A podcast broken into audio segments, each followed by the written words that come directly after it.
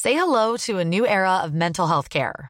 Cerebral is here to help you achieve your mental wellness goals with professional therapy and medication management support. 100% online.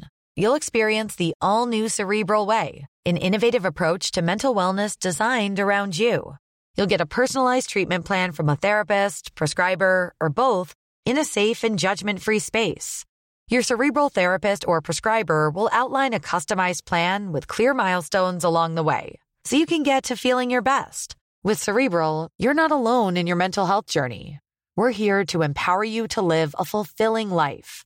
So take that first step towards a brighter future and sign up today at cerebral.com slash podcast and use code ACasts to get 15% off your first month. Offer only valid on monthly plans. Other exclusions may apply. Offer ends July 31st, 2024. See site for details. this podcaster named Shawn Allen. ASAP, another Shawn Allen podcast. ASAP, another uh, Shawn Allen podcast.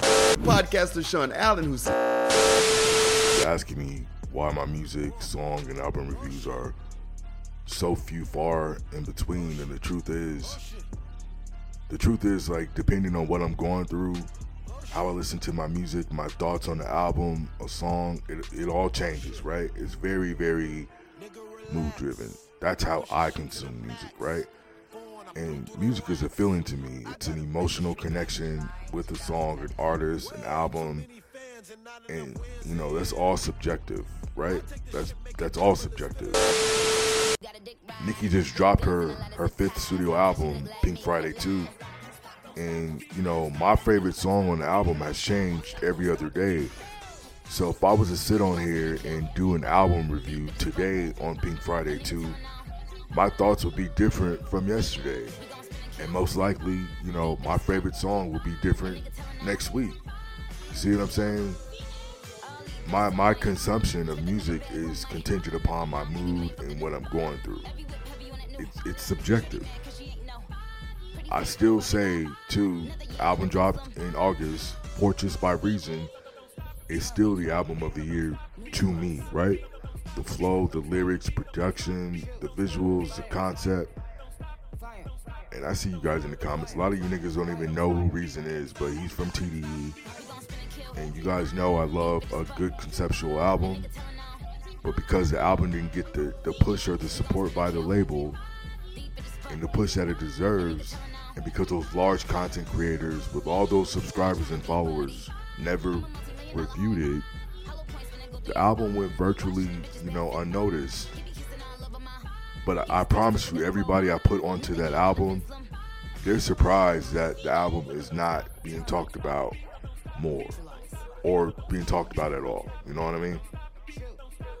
And here's the thing if the needle drops, Zach Campbell or Kai Cenat did an album review on Reason, or any album, if they did an album review on any album and said it was a 10 out of 10, their millions of subscribers and followers will follow suit on their opinion and agree and consume the product, right? It'll shape their opinion of the music.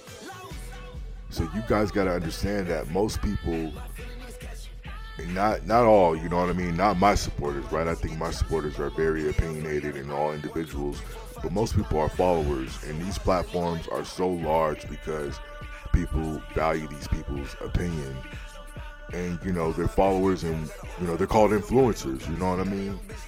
So that's exactly why they're called influencers because they influence people.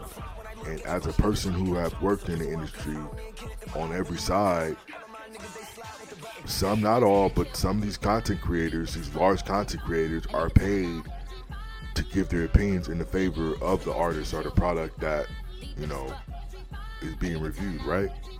Some not all you know I'm trying to find a balance with music reviews and what my manager is basically suggesting. He's saying that I should do three album reviews on the same album per year.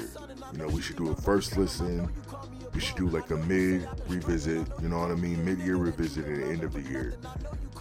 Because, again, listen, how many times have you revisited an album or something your parents used to play that you hated but now you love it.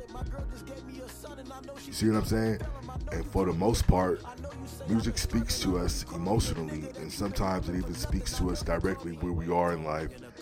And because we're human, that changes. Call it low, call it broke, call me.